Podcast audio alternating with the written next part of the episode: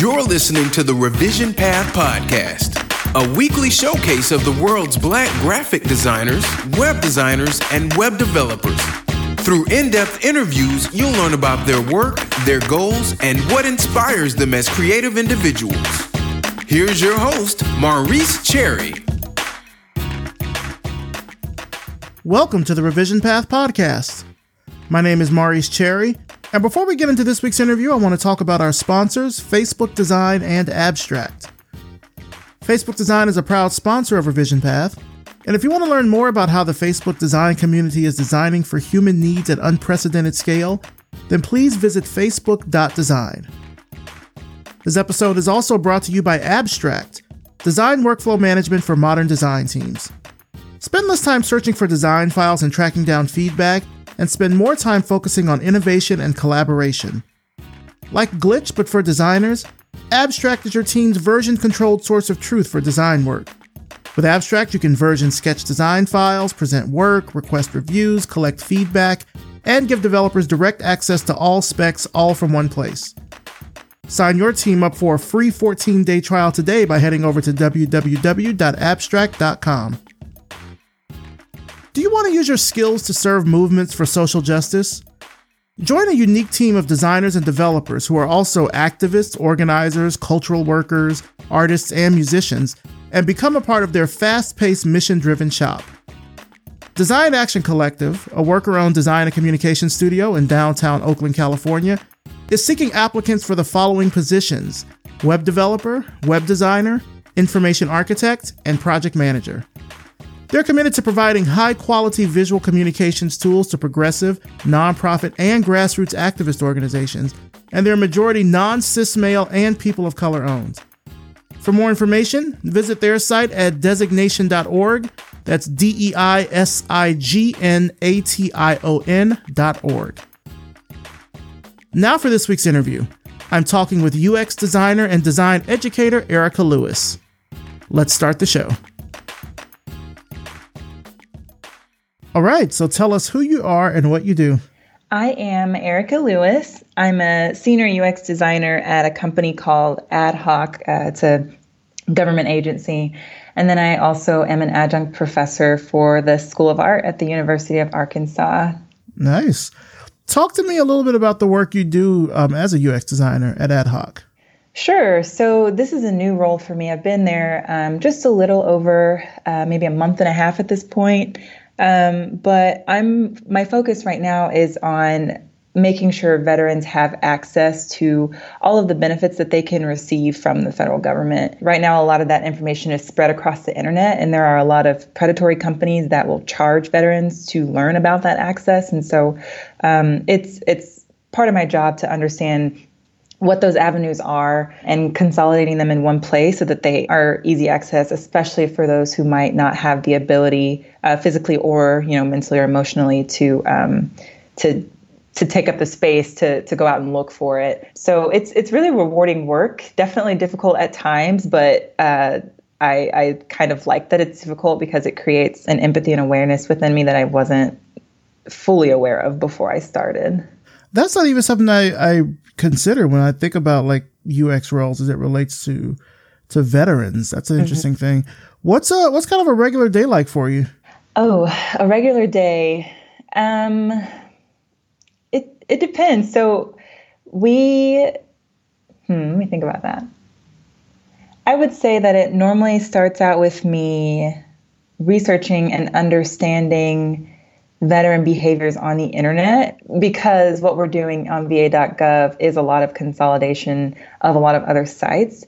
It's a lot of research on my part to go out and figure out what all is there. And it's a lot of actually talking to veterans, which is a really, really cool thing for me, having come from an enterprise background previously, to actually be able to talk directly to the folks that are using uh, the products. So, a lot of researching, a lot of talking with them to understand how to put that um, stuff together.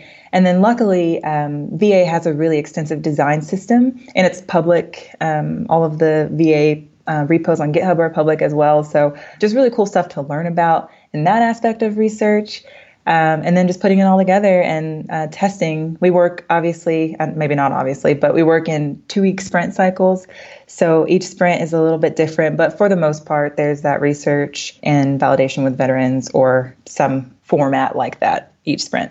What does veteran behavior look like online? I'm curious, like as, as much of that as you can sort of dive into, I'm curious about. Yeah. It's it's actually interesting and I don't know if it's because of the military training, but veterans are really really efficient. They want to get in and out. So they will oftentimes find a lot of really strange workarounds or shortcuts on websites.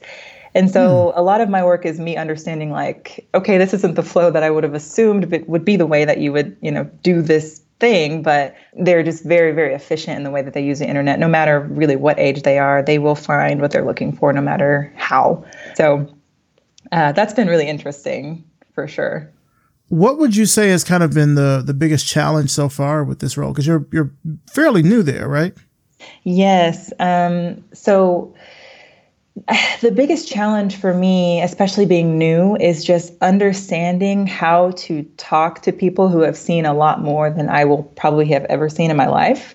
Um, and it's really tough sometimes, but really worthwhile.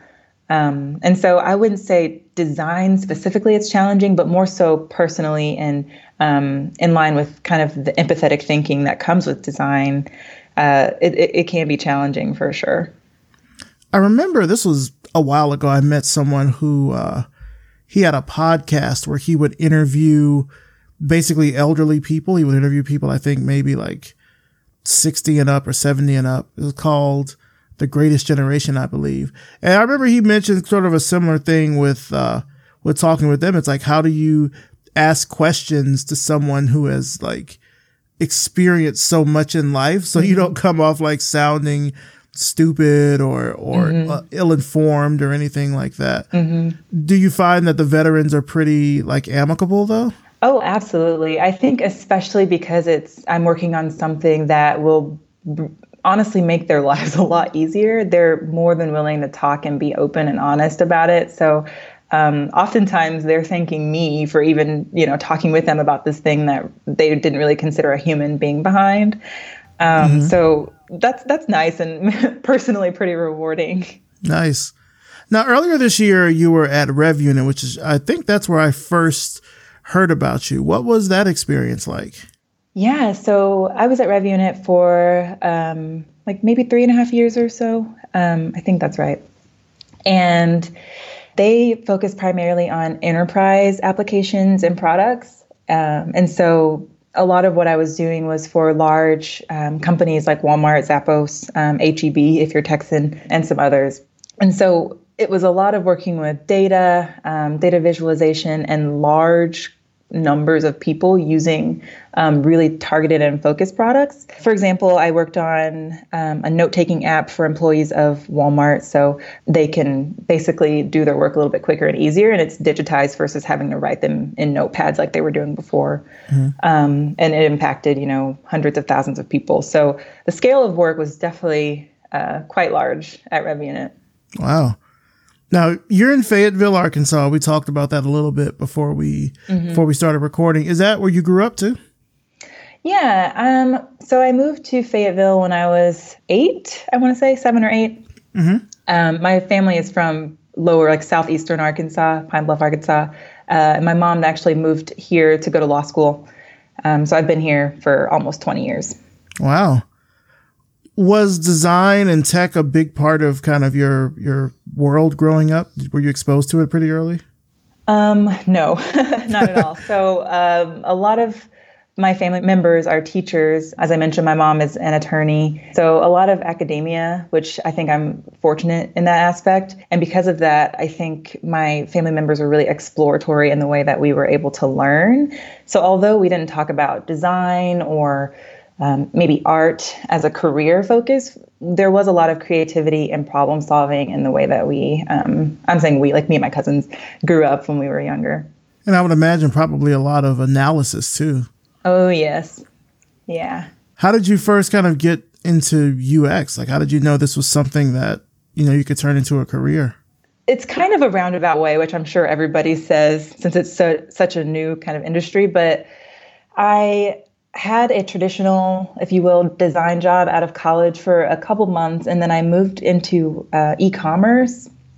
And when I was working in e commerce, I realized that I was kind of uh, i didn't know the term at the time but iterating my designs based on the behavior so like click through rates and you know how much revenue was generated depending on which ad was being shown and what banners were shown and things like that and so pretty early on, I gained an interest in um, how people rea- were reacting to the way um, in which I was designing. So I started working on the Daily UI Challenge. I'm sure you've probably heard of that or something very similar. Mm-hmm. And from there, I just decided, you know, I this is a field of design that I didn't learn about in school, so I I want to take some more time and learn about it. So I took a junior UI um, job at RevUnit, the tech technology agency here, and um, it's in Bentonville, Arkansas, but not too far from me. And it just kind of went on from there. I was doing UI for a while, and then realized, oh, user behavior is actually like a thing that I can focus on. So I moved into UX and user experience and understanding how people could navigate through um, the designs that I was creating. And you uh, you went to the University of Arkansas, is that right? Yep. What was their design program like? Um, so the design program when I was there was um, it was less than fantastic. I don't want to put anybody on blast, seeing as how I work there now. Um, it's changed a lot since I graduated, but when I was there, it, they didn't have a graphic design program. It was like a what is it like a a bachelor of art in visual emphasis in visual design or something you know something along those lines. And so really it was a lot of um, like art history classes and painting classes. And then i think i actually took four actual graphic design classes uh, to graduate. So um, it was i didn't learn a whole lot by way of what i could do with design but i did learn the principles of design which i think are have just still been foundational in in my career. Hmm. And now as you were there and you were going through the program do you feel like they were really sort of preparing you for the world out there as a designer in the job market? Yeah, I do. Um, I'm fortunate because the instructors that I had, a lot of them had been working, I don't want to say in the real world, but in the real world outside of academia before teaching. And so it was nice to have them give us real world kind of experience. And then they did have a professional development class too, where we would go to different agencies in the area and talk with people and understand like okay, I went to design school, but I'm actually like a marketing agent now, or I'm actually, you know, I'm the creative director at a tech company now, or whatever it might be. So they did expose us to different types of jobs within the creative industry. Okay. Yeah. And just a few years after you graduated, you also teach there. You mentioned before that you are yeah. Um, that you're an educator. Mm-hmm. What is that feeling like? I can only imagine like you were just there as a student and now you have students. Yeah, it's it, it's really bizarre because I guess I can call him my colleague now, but he teaches the same class that I teach, but he was my instructor when I was there. Wow. So it's it's definitely interesting to say the least. It also kind of keeps me on my toes because it forces me to be sharp in the things that I've kind of that are that have kind of become second nature. Mm-hmm. I think in order to teach, you really have to to know what you're talking about. I think sometimes it can be muscle memory to just execute work. Um, but to teach people and to have them understand it, I think is a whole other beast, and I've gained a great appreciation for educators than I've ever had before. Yeah, and I would even say also the other challenge that comes with that is that the stuff that you're teaching is also sort of constantly changing and shifting. Uh, can you talk about like some of the courses that you're teaching? Yeah, yeah. So I, I teach the UX course, and it's interesting because, like you mentioned, it does kind of change quite often, just the, the field in general. And so moving into it, students are used to having this very well laid out design brief or syllabus of the projects that they're going to do from their professor. But in this instance, in this class, I had um, been talking with a developer in the area who had an idea for an app. And I was like, well, you know, I've got this class and we can kind of see what we come up with throughout the course of the semester using kind of the design um, product lifecycle as a guide for how we're going to move. Students are definitely not used to that, and I think it's put them in a, an uncomfortable position, but one of growth and not necessarily something that's undesirable. Mm-hmm. So that's been interesting to see for sure. What's it been like being like a young faculty member? Do you find that students take you seriously or is it the opposite? Um, I, they're really respectful. Um, and mm-hmm. I don't know if it's just the generation of people, but they're just really, really nice. And, and I, I couldn't ask for a better group of students to have it's weird because I don't consider myself that much older than them. I think my students were born in maybe 1999 or 2000. I was born in 1993, but I feel like the generational gap is a little bit different between them. So yeah. sometimes I still feel kind of old, but I know that I'm not um, I saw one of my students wearing Air Force Ones, and I tried to make a reference about how I still had mine from like 2006, and she was just mm-hmm. like, "That's weird." um, but for the most part, they're really respectful, and and um, I really enjoy having them. Are there any challenges that you face from them? I mean, aside from I guess just the fact that you kind of are in the same generation, sort of, but what are you? I, I'm just curious to kind of know about like what current design students are going through because there's so many different choices for them now, and there's so mm-hmm. much information out them for them to get, whether it's in the classroom, out the classroom, etc.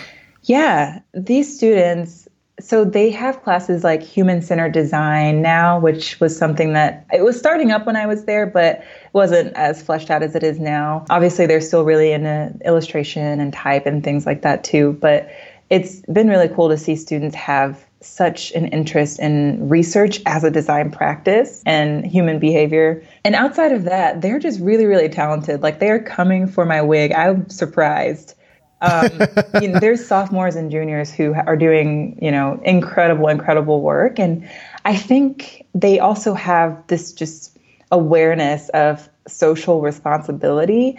Um, and they take that into account into their work.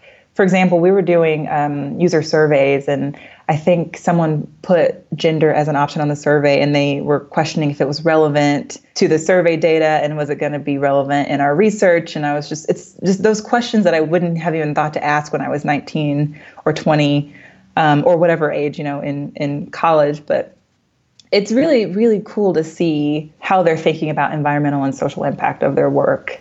Interesting. Yeah. Uh, yeah, I just came back from the the Black in Design conference. Uh, not too long ago. And that was one of the things that they were talking about as they spoke on spaces about carving out sort of these spaces where you can use your design work in a way that can have a social impact, uh, in that way.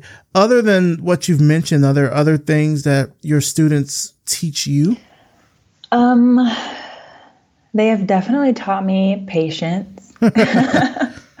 and they've taught me kind of how to be clear and direct. Um, I think oftentimes, a lot of us, but I focus um, or I suffer from imposter syndrome quite a bit.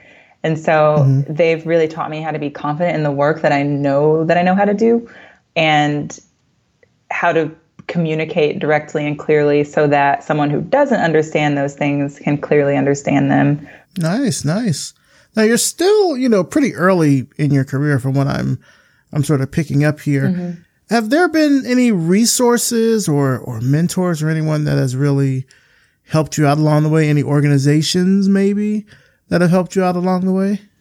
Yeah. So these are two separate things, but organization wise, I joined AIGA when I was in college to go to one of their portfolio reviews. And this is before we had a chapter here in Northwest Arkansas, but I joined it, the Kansas City chapter, because it's close, about three hours away from me, to do a student portfolio review. And I just met a lot of just connections and people that had so many different um, backgrounds in design or in tech. Um, that gave me really valuable feedback or even just advice. And I still have a lot of those connections to this day. And I think through AIGA, I've learned or I've met a lot of different people over the years who've also become mentors. Mm-hmm. Um, one person specifically, she's not a member of AIGA, but her name is Lisa Basket. She started at RevUnit with um, a little bit after I did, um, but she's like the most amazing designer, researcher I've ever met, ever. Um, and she quickly became a mentor of mine when I was at RevUnit pretty early on in my career there. Um, and she helped mold um, kind of where I wanted to grow and develop. And I've kind of, for a while, I was mirroring how she was working, what she was doing, so that I could kind of become as good as her. I don't know if that makes any sense, but I really looked up to her. Um, and I still do, still talk to her all the time. But I think if she didn't start there, I wouldn't have known as much as I did early on about user research and user experience. What's the design scene like in Fayetteville? I didn't even know that Fayetteville would have had an active like AIGA chapter or even AIGA group of people. Mm-hmm. So it's interesting because there's always been quite a few really good designers in the Northwest Arkansas area. There just was never a community to bring them all together. So a group of, I guess, colleagues or friends of mine started the AIGA chapter here in Northwest Arkansas in 20 in the end of 2016, early 2017. Mm-hmm. And I think that kind of encouraged folks to start coming out um, and engaging as a design group as a whole. Uh, there are a lot of little underground DIY scenes in the area. And so having kind of one meeting space for everyone to come together um, was a really, really great first step. Additionally, there's a lot of companies here like Walmart and Tyson and JB Hunt mm. that employ a lot of UX designers as they move into that e-commerce or, you know, whatever you want to call it field and they're starting to kind of become tech companies internally within the organizations and so a lot of their designers started coming to our events as well and it has the the design community has really grown here um, and our membership base grew wildly thanks to um, a lot of the companies here that that provide jobs for them. Hmm, nice. I've always just been curious about that with small towns because, mm-hmm. you know, we hear so much from Silicon Valley, San Francisco, LA, New York about all the great design things there, but there's tons of cities and communities between those extremes that you really just don't hear about what's going on in smaller towns. Mm-hmm. I, re- I relate this story, you know, before we started recording about going to uh, going to Raleigh Durham a few years ago and noticing what a vibrant scene they had there, which I honestly would not have known unless I, I had went there. Mm-hmm. So I, mm-hmm. I, didn't know that, uh, the need and the drive was so strong mm-hmm. in Fayetteville to, you know, start your own chapter and really start putting things together. Yeah, there's surprisingly, maybe not surprising, not surprisingly to me, but maybe to others, uh, there are a lot of small design agencies here as well. Um, some do work for the larger companies and some don't, but there's a really, really big design scene here. And I say big, obviously per square mile, maybe, I don't know, but um, for it to be a small area, um, it really is growing and more and more agencies are popping up, which is really, really great to see.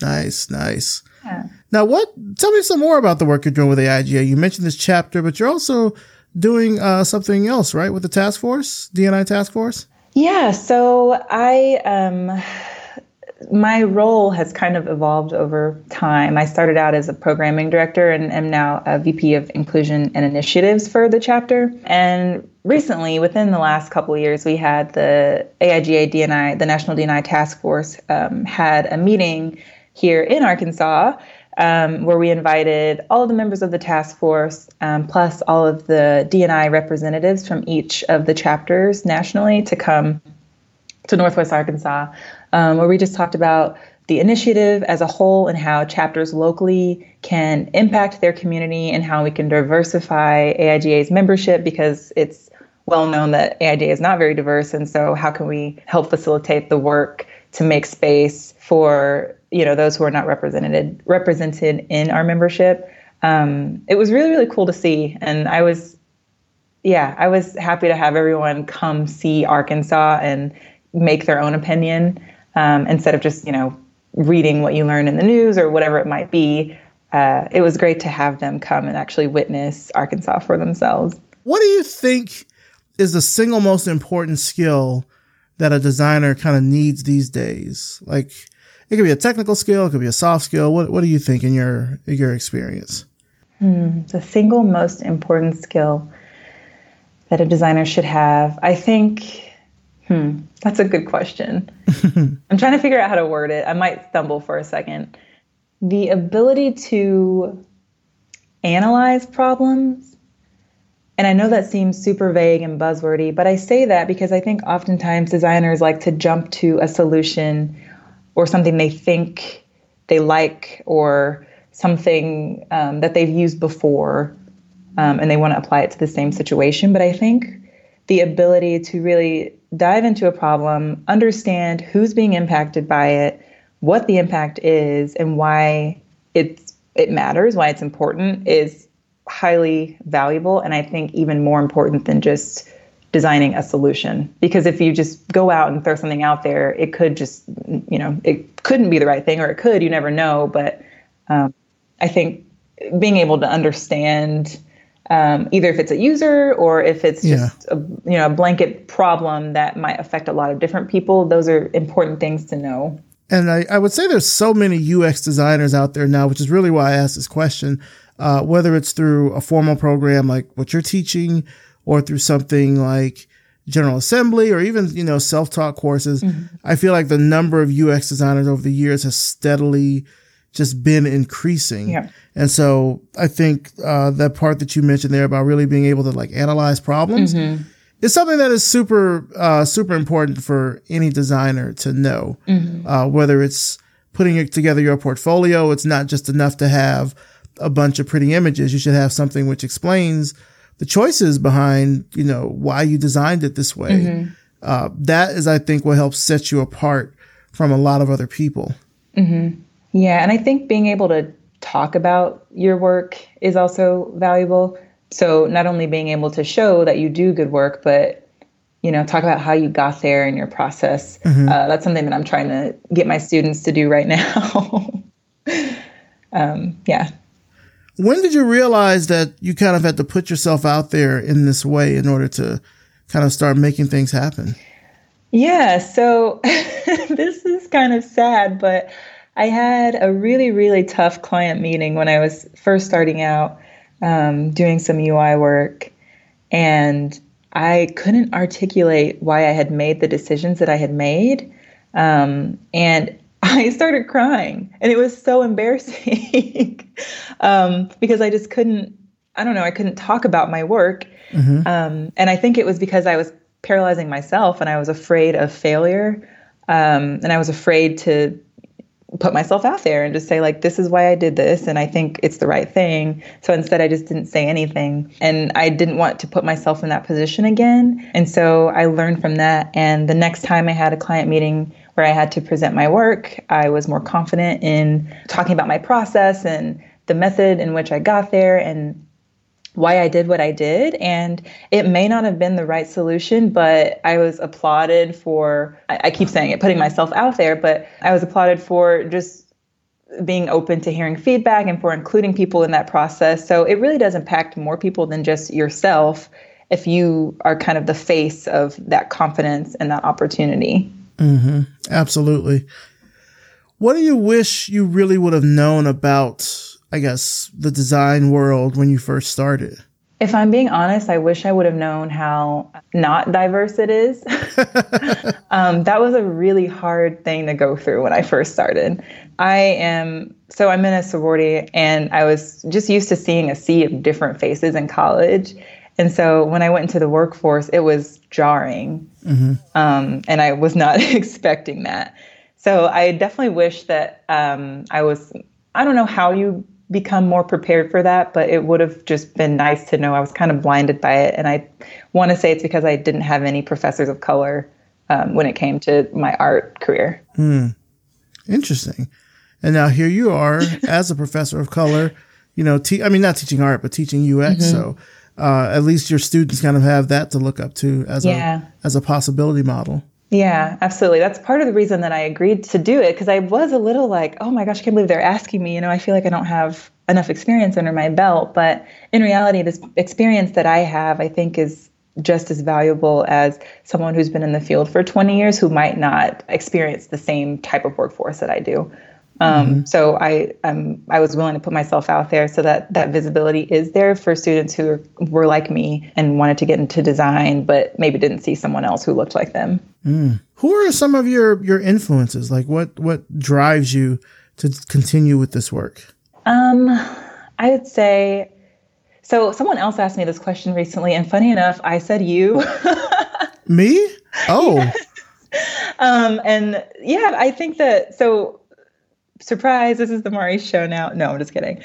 Uh, you were one of my um, influences because you have put yourself out there in so many different avenues and have started a lot of different projects that, um, big or small, impacted a lot of people. And I think that's important work. So definitely you, and then uh, my professor who sparked something at me as far as like social impact and social, I guess, justice go. Marty Maxwell Lane, um, she's a big influence of mine. She does a lot of community work in the area, and now she is on the national board of directors for AIGA. Nice. So again, just people who are not afraid to just get out there and do stuff, and if it doesn't work, it doesn't work. Yeah, it's it's interesting. Uh, uh, I mean, first of all, I'm very flattered for you to for you to say that. I, I I'm a little taken back by that, but it, it's interesting because I mean, the the one good thing that I will say about like technology that has really helped with making projects like these is that it's helped to democratize ideas. So anyone can have an idea, and that's you know that's great, but it's just about what you're able to do with it. And um, oh my God, who did I speak to recently? I believe I was I was speaking to Adi Malenciano recently, and she said something that really clicked with me about how at first when it was when she was trying to learn how to code, it was very difficult for her. But then once she got past the learning curve, she realized that you were just like putting pieces together. Mm-hmm. And so I think for me, when it's come to making projects, I'll know what it is I want to make. And it helps me to kind of break it down into those components to know like, oh, I'm, these are the pieces that I need in order to do the thing. Mm-hmm. Like, for example, uh, the recent anthology that I just published with InVision, Recognized, mm-hmm. that was something where, well, one, we received the grant from InVision, which was great. And I was like, okay, this is cool. But then it came down to, well, how do I sort of put all this together? Like, yes, I want a submission process. So I got to put a website together. I, I use this service called Persona, which is from, uh, from the folks at Cargo Collective. Mm-hmm. It's really great. Really great for making little, really small, but artfully designed websites. Mm-hmm. So I don't have to like do a lot of code. It's almost like Squarespace in a way, but so uh, it's a little bit cooler, I think. But, um, I knew I had to put together this website. So I put it together and then I knew I had to have these little rules and things like that. I would say everything for Recognize came together in about three or four hours. Mm-hmm and that was really just a sense of like putting the pieces together because I knew that, you know, one part of the, the project I wouldn't be able to do until I was able to get the website up. Cause once I have the website up, then I can market, okay, we're going to start taking submissions, set up a really quick Google form, boom, submissions done. Submissions come in, then I know, okay, I have to work with an editor. I work with the editor with InVision. We're going back and forth on choosing the pieces. Mm-hmm. It's done. And so I mean, even the people from InVision will tell you this. Like we, I had everything regimented out in like two week blocks from March 1st to September 30th, where I was like, this is how it's going to go. We're going to publish by this date. It's ample time. We can do this. And it got done and it was great. Yeah. And so now when I think next year, like, oh, I want to do this again, it's even easier to start from because I've already kind of put those little blocks together yeah. And like the learning curve is much simpler. Now it's just, okay, when do I start and what is the theme going to be? Yeah. And then I can just like put it out there in that way. Yeah, absolutely. You've set that foundation and it's easier to keep going from there. Yeah. Absolutely. Now we have a yeah we have a question here. This is from uh, a mutual friend of ours, mm-hmm. Regine, who uh, has also been a, a, guest on the show. Uh, she brings up the fact that you're a musician. Yes. Uh, so she wanted me to ask you uh, if the music that you make or create has an impact on your designs. Um, that's funny. So shameless plug. I'm in a band called the Honey Collective. It's a jazz, um, kind of indie jazz band. It's really good. Nice. I would say that. So growing up, jazz has always had an influence on me, just because I grew up singing jazz and musical theater, and I think show posters were always something that I was exposed to, and so my, my default, um, and even when I started doing UI, my default was just to make it look like a show poster or like a gig poster in some way. oh, interesting. Um, and like even in school now, and if I think back on my work, I'm like, oh, that does look a lot like like I think of Paula Scher's um, work that she did for um, my mind. I'm blanking, but what's the theater? Um, anyway, Lincoln Theater. I think in New York. The jazz, the jazz theater. The, anywho, the Kennedy Center. Yes. Okay. so very just like uh, jazz poster music influence work. Um, so that's interesting. I don't know if the music that I make inspires my work now, but freelance wise, if I'm doing something just for fun or if there's like a local exhibition or something, I think it definitely has an influence on like my print work. That's so interesting that uh, it's like gig posters and stuff. I was, I think I saw this in an interview or I read this somewhere or something about how like older designers, well, I won't say older, but we'll say designers that have like gotten their start maybe in the 2000s, like early to mid 2000s. Mm-hmm. A lot of the things that they were pulling from for inspiration were things like CD covers and album mm-hmm. covers and gig posters and things like that because they were trying to replicate something on the web that they saw in print. Mm-hmm. Whereas now, oh, you know what? I heard this on a podcast. Now I'm thinking about it. Duh. Yeah. I heard it on, I heard it on uh, the Wireframe podcast from Gimlet and Adobe. But modern designers, we'll say like product designers from the 2010s mm-hmm. to now, for example, they are inspired by other websites. And so what ends up happening is that a lot of websites look the same in terms of structure. Oh. Because the inspiration is another website that pulled from that structure. So like, you know how you'll go to a lot of websites and you see what hero image, uh-huh. uh, big headline, three column, you know, then a big parallax slider or something like that. Like you, it all yeah. tends to end up looking the same. You can just sort of slot the content in and out and there's nothing that's really super, super unique about it. Uh-huh. And, uh, that really got me to thinking because when I started designing, certainly, and this was, this was back in the, in ye olden days of table based web design, a lot of that was built off print design. We would design mm-hmm. something in, um, in like Dream, no, we would design something in Photoshop and then we would slice, we would make slices. Yeah. Because Photoshop could, Photoshop could export an image that you've sliced it could export it with the HTML. So Photoshop, in a way, could make websites by itself. Yeah. This is, I mean, Dreamweaver was around, but I, I think this was like a, I don't know, way to do like conceptual sort of stuff. So you had a lot of people that would make these, um, really splashy looking, like, print design things, but then it's all like chopped up into tables and cells and stuff like that. So when you go to the page, it all loads like in a weird way. Yeah. And then you got like one little section in the middle that may has text in there. But when I think about what the design looked like of things during that time, it was a lot more innovative and out there because the web was like this open canvas Absolutely. that you could really like do what you wanted to do with it. I mean, yeah. I mean now, I mean, now it's it's the same way, but I find a lot of sites tend to end up looking very much the same. But yeah, and that's interesting because I feel like people before there were these kind of standard looking websites, the way that people use websites was a lot different too. I think that because design started looking similar, the behavior and reaction to that is similar as well. So we talk about like standard user behavior, but if you I wonder if that would be different if we drew inspiration from other things than just websites that looked the same, you know? I, I think so. I really think so. Yeah, wow. So uh grew up with jazz and everything. I grew up with jazz too. I played in a jazz band in high school. Nice. Uh, I played in my, well, the, it was the local community college had a jazz band and I had started out, God, this was another, what was this in this, this might have been the same interview I mentioned before with Audie where, uh, I mentioned that I learned how to play music from video games. Oh, yeah. Like I was really inspired by, uh, we had gotten a Super Nintendo and, I was inspired by the game Final Fantasy II. Oh, well, the music Final Fantasy is beautiful 2. from that game. Yeah. Oh my God. Oh my. Okay, I'll give me that. But yeah, Final Fantasy two in the U.S., Final Fantasy four in Japan. But I, I mean, I love the characters and and you know got into the story, but the music was just so good. And I was like, what is this music and why is it making me feel things? and I had a little like, I don't know, I got like this little tape recorder thing I got from Family Dollar or something. And I would like hold it up to the TV while it's recording and then take the song and go to my little like you know Casio 32 key keyboard and like try to write out the music for it. And, like that's how I learned how to play music. And my mom saw that and was like, "Oh, you should like you know have you learn an instrument or something." She wanted me to play.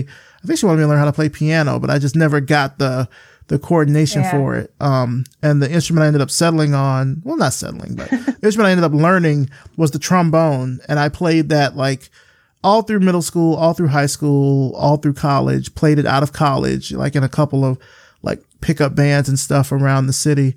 Um, I haven't picked up a trombone in years, so I, I know it's like riding a bike. It's, it's sort of like you don't forget it, but it's amazing how much, um, music has been an impact on my design because one thing that I would do a lot when I was just trying to learn how to do Photoshop is like try to recreate album covers mm-hmm. and CD covers and try to like make this weird effect or anything like that. It's, I don't know, music, I empathize a lot with uh, any musician that is also a designer. So yeah, props to that. Yeah, absolutely. Do you have like a, a dream project or anything that you'd really love to work on one day? Oh, a dream project. Um, yes. So I, for a while, I was really into researching wealth welfare and the actual demographic for welfare and who receives federal funding and why. Mm-hmm. Um, and I've always been interested in getting some kind of grant to do a big exhibition, um, like a bunch of posters on like it's not who you think it is. Uh-huh. and that's all I have right now, but I've just had this idea festering in my head. So maybe I'll report back in a couple years and something will have come of it. But um, that's definitely a dream of mine is to inform the general public on actual like government regulation and behavior versus what we think we know. Mm-hmm. Um, yeah. What are you most excited about at the moment? Anything in particular? Um, I am most excited about Hmm. Like work related or just anything? Just anything. Anything in general. Yeah. okay, well, um, this is not related to design, but we just started a new D&D campaign with my group of friends. Okay. And it's really good, so I'm excited to keep playing it. Um, and I'm also I'm actually really excited about the work that I'm doing with Ad Hoc. Uh, I am super new, so I'm just excited to settle in and kind of figure out my like niche, my niche, mm-hmm. um, and where I, as a person, will fit into the whole picture. I'm still finding my way, so that's something to look forward to. Yeah. Now we're coming up on not just the end of the year, but also the end of the decade. Mm-hmm. I mean, we'll be in in 2020 very, mm-hmm. very soon. When you look at at the next five years, mm-hmm. what what's in store for you? What do you want to be doing? In the next five years, um, I hope that I'll still be doing some sort of impactful work and creative problem solving. So maybe it's not UX, maybe it is, but I want to make sure that I can use my like design process and design thinking mindset in a way that will have real impact on real people. Um, I know that's mm-hmm. vague, but um, maybe it's in policy creation or um, policy change or whatever it might be. But I'm definitely interested in maintaining my work um, with just helping people for the sake of helping them. Yeah. I don't think that's a, a vague thing. Um, I, like I mentioned earlier before about coming back from the uh, from the Black in Design conference. Mm-hmm. That's a lot of what that whole conference is about. Like, I, I know when I first went to it in 2015, I was trying to get people to go and they were like, oh, but they're not going to be talking about Photoshop or they're not going to be talking about Sketch. And I'm like, it's Black in Design. Like, when is this ever going to mm-hmm. happen again? Let's just go and just see what it's like. And over the three, the three times that I went, because they have it every other year, I am consistently inspired and blown away by just how people are taking their design knowledge and in, applying it in so many different ways. Now, granted, the Harvard Graduate School mostly deals with like architecture, landscape, you know, design, stuff like that. More, more concrete I would say, applications of design than like UX mm-hmm. or something like that.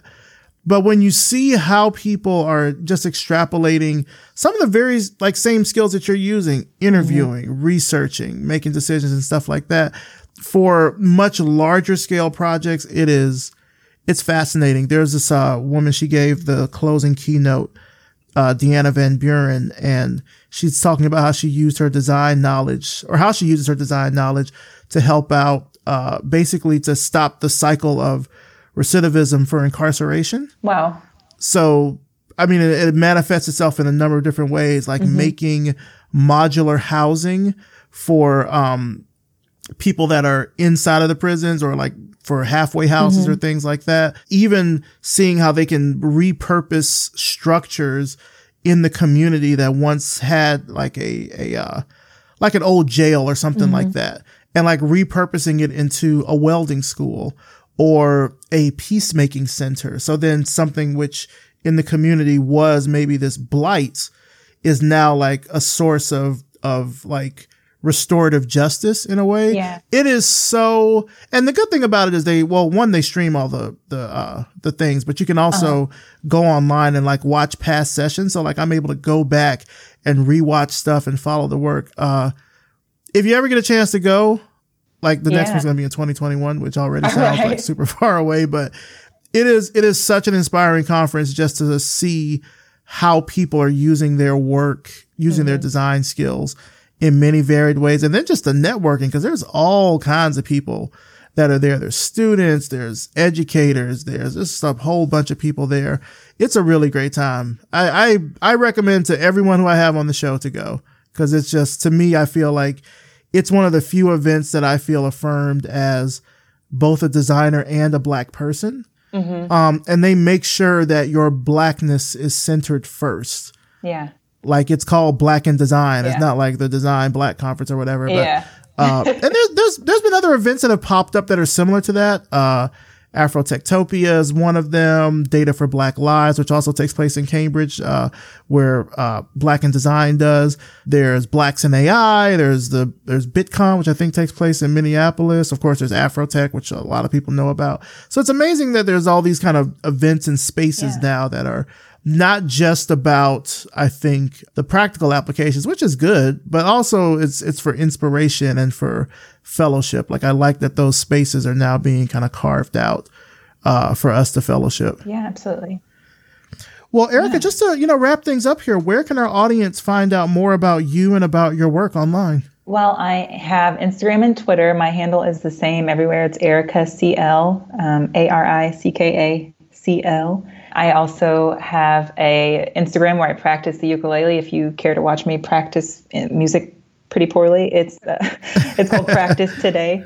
And I have a website which is also arickacl.com. All right, sounds good. Well, Aricka Lewis, I want to thank you so much for coming on the show. Thank you for having uh, me. Well, yeah, and I just, I mean, I try to have people that come on at all different like levels of of their career. Yeah, um, absolutely. I've certainly had people before who I've asked on and they're like, no, I'm not. Oh, this is so funny. I was at Black in Design and there's this guy I've been trying to get on the show for years and he's like, I'm not ready. I'm like, you are teaching work at MIT Media Lab. He's like, yeah, but you know, we're in trouble right now. And I'm like, yeah, I get it. But, um, I try to have people at all levels just to one show that, there's people out there that are doing this just like you. Yeah. But also I think it's really good to be able to go back, you know, like when you're in the future, like go back and listen to like who was that person mm-hmm. back then and what was I working on and do I still have those same like hopes and dreams and wishes yeah. for what I want to do. So uh hopefully I think people really connect with this. I mean, you know, by all means, please share it with your students. But, uh, but yeah, I think this was a really great episode. And it was really great, uh, getting a chance to talk with you. So thank you for coming on the show. I appreciate it. Yeah. Thank you so much for having me. Thoughts of a library. And that's it for this week. Big thanks to Aricka Lewis and thanks to you for listening. You can find out more about Aricka and her work through the links in the show notes at glitch.com forward slash revision path. And of course, thanks to both Facebook Design and Abstract. Facebook Design, of course, is a proud sponsor of Revision Path. And if you want to learn more about how the Facebook design community is designing for human needs at unprecedented scale, then please visit facebook.design. This episode is also brought to you by Abstract, design workflow management for modern design teams. Spend less time searching for design files and tracking down feedback, and spend more time focusing on innovation and collaboration. Like Glitch, but for designers, Abstract is your team's version controlled source of truth for design work. With Abstract, you can version Sketch design files, present work, request reviews, collect feedback, and give developers direct access to all specs all from one place. Sign your team up for a free 14 day trial today by heading over to www.abstract.com. Revision Path is a Glitch Media Network podcast and is produced by Maurice Cherry and edited by Brittany Brown. Our intro voiceover is by Music Man Dre, with intro and outro music by Yellow Speaker. We're also powered by Simplecast, the easiest way for podcasters to publish and distribute audio on the internet. Make sure you check the show notes for a link to sign up for a 14 day free trial. And if you like this episode, then please let more people know about it by leaving us a rating and a review on Apple Podcasts. It only takes about a minute or so to do, but it really helps spread the word about Revision Path everywhere. You can also find us on Spotify, Google Podcasts, SoundCloud, or wherever you find your favorite shows. And make sure you're following us on Facebook, Instagram, and Twitter as well. Just search for Revision Path. Thanks so much for listening, and we'll see you next time.